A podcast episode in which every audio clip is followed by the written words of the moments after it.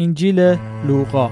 لوقا فصل 23 عیسی در حضور پیلاتوس سپس تمام حاضران در مجلس برخواستند و او را به حضور پیلاتوس آوردند و علیه او شکایت خود را اینطور شروع کرد.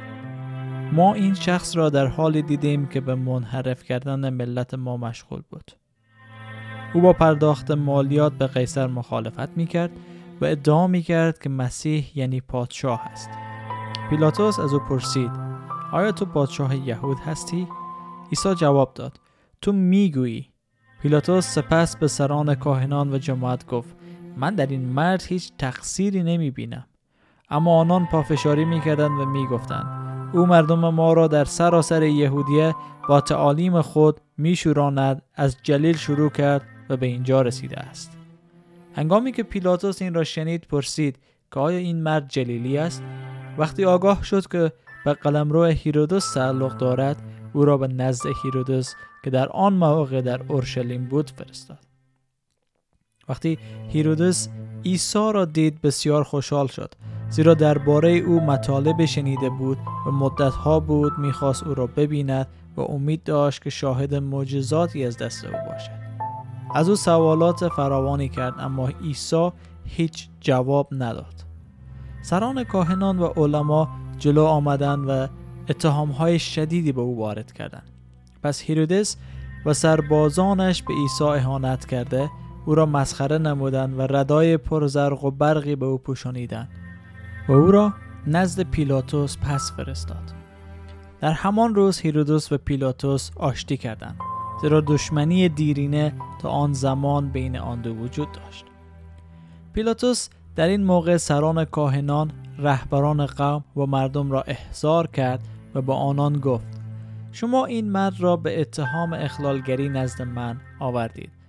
اما چنان که می‌دانید خود من در حضور شما از او بازپرسی کردم و در او چیزی که اتهامهای شما را تایید کند نیافتم.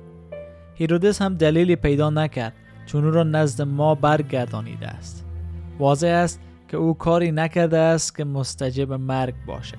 بنابراین او را پس از تازیان زدن آزاد می کنم زیرا لازم بود که هر عید یک نفر زندانی را برای آنها آزاد کند. اما همه با صدای بلند گفتند اعدامش کن برای ما باراباس را آزاد کن.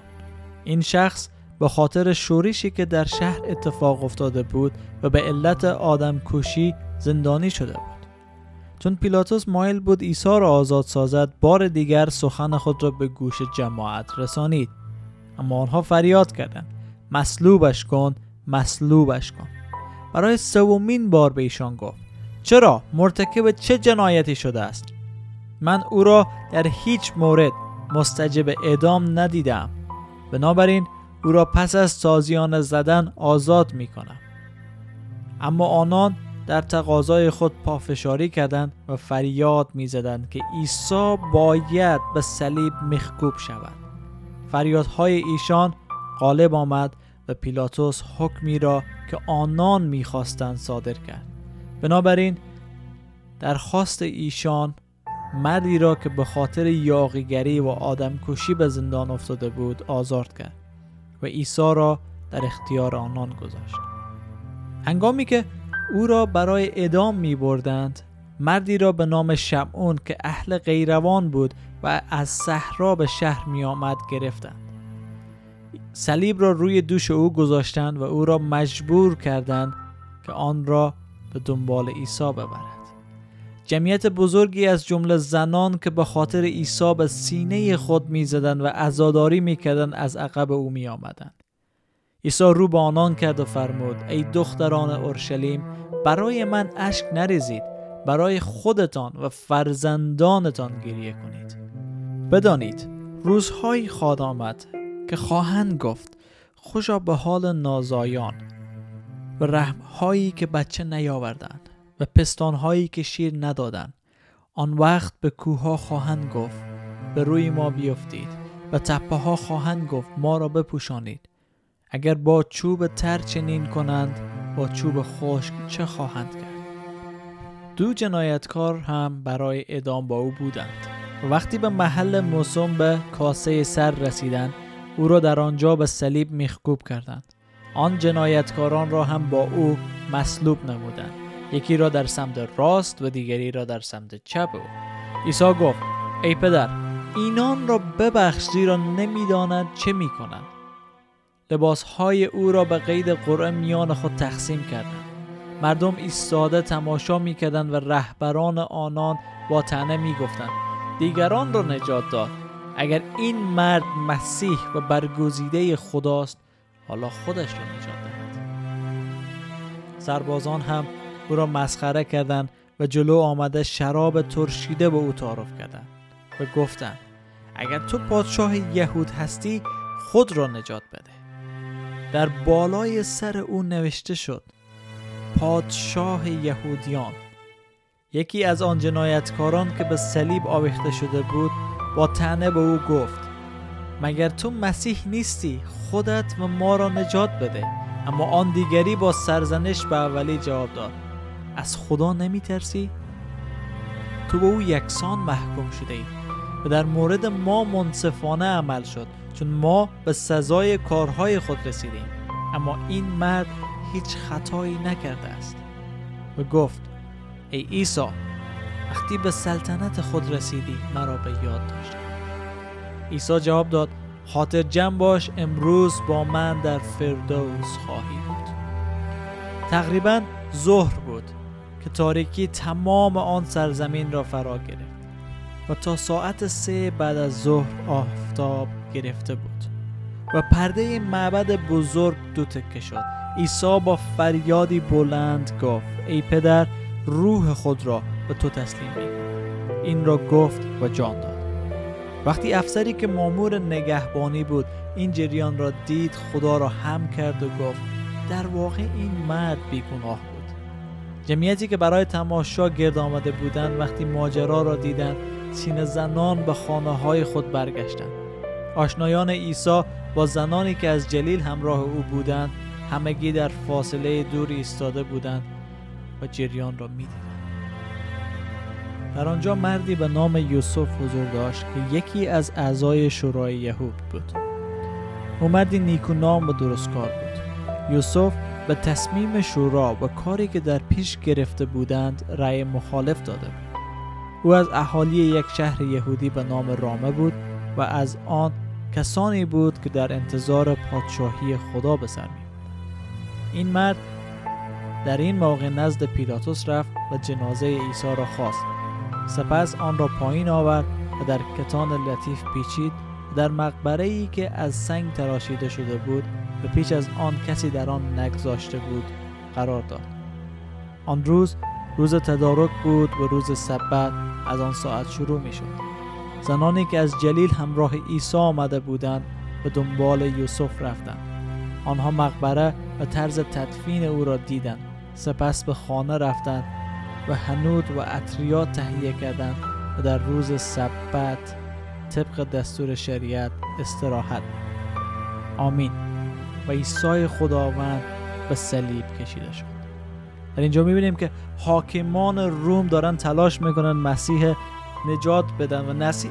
مسیح نگذارن مصلوب بشه اما یهودیان که منتظر پادشاه بودن منتظر مسیح موعود بودن او رو گفتن مصلوبش کن مصلوبش کن. چرا؟ چون گفته های تورات و انبیا اونا رو درک نکرده بودن اونا منتظر پادشاه با لشکر بودن نه شخصی که با کره اولاغ وارد بشه.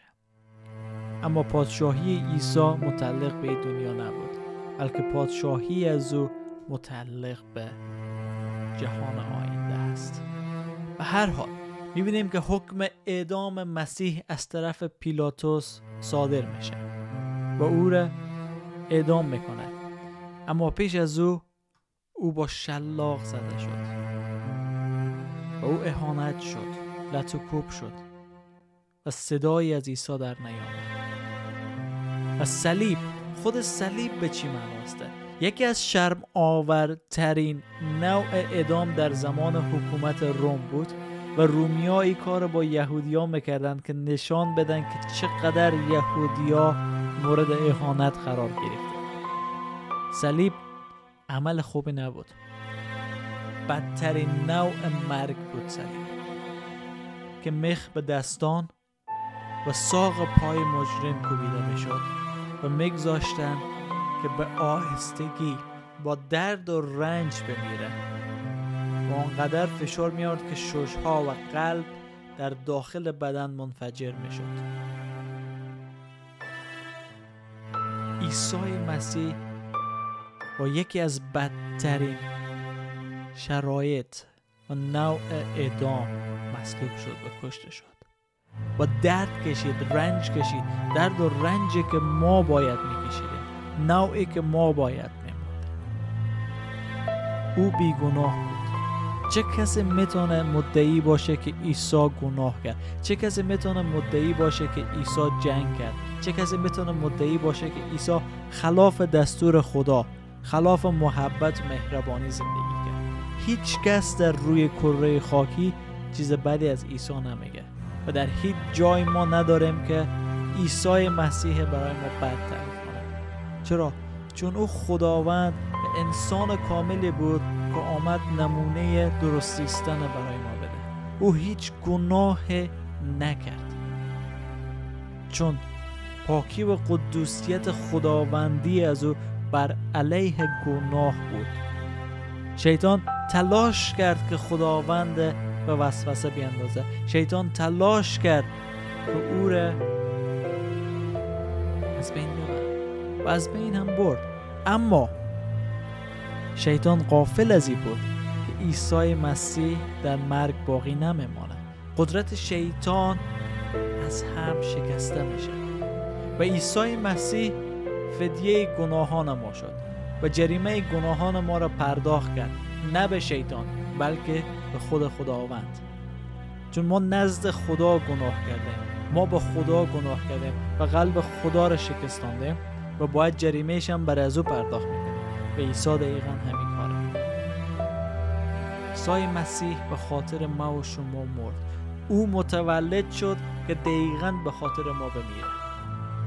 هدف آمدن عیسی روی زمین ای بود تا ما را نجات بده و تنها راهی که می‌تونست ما را نجات بده ای بود که به خاطر ما بمیره در روی سر.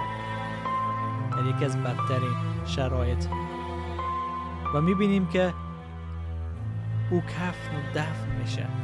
در قبر نهاده میشه. طور نیست که خیال بافی باشه یا کسی بتونه همه این چیزها رو از پیش خود درست کنه. خیر. همه اینا که نوشته شده با هدایت روح القدس هسته و با چشم دید انسان هایی که با مسیح زندگی کردن. انجیل خبر خوشیه که عیسی مسیح به خاطر ما و شما مرد. و نویسندگان تلاش کردند که همه وقایع را که در زندگی عیسی اتفاق افتاد در زمان خدمت از او به درستی بدون کمی و کاستی برای ما و شما ثبت کنه تا ما بتانیم ایمان بیاریم که عیسی خداوند است. و آیا همه اونا رو ثبت کردن؟ خیر. چون همه کارهایی که عیسی خداوند انجام داده نمی‌تونستن ثبت کنن. بلکه آنقدر ثبت کردن تا ما و شما بتانیم ایمان بیاره که عیسی خداوند است. اما گونه که یوحنای رسول در در انجیل یوحنا فصل 20 آیه 30 و 31 میگه که عیسی آیات بسیار دیگری در حضور شاگردان به ظهور رسانید که در این کتاب نوشته نشده است. اما اینها نوشته شد تا ایمان آورید که عیسی همان مسیح پسر خداست و تا با این ایمان در نام او حیات داشته باشید. شاید همه کارهای مسیح که انجام داد نوشته نشده باشه اما آنقدر نوشته شد که ما درک کنیم که او خداوند و نجات دهنده است و به او ایمان. و امروز مسیح به خاطر ما و شما روی زمین آمد و بمیره جان خدا بده تا ما را نجات بده و او می‌خواهی که خود شمایی تصمیم بگیرین نه کس دیگه در جای شما. و اگر شما تصمیم گرفتین از شما می‌خواهی که در فروتنی محبت و مهربانی او زندگی کنه نور و نمک از او باشین در روی از دنیا. و بتابین مانند نور بتابین بر دیگران. و ای چیزی است که انجیل داره برای فیض برکت و سلامتی خدا باشه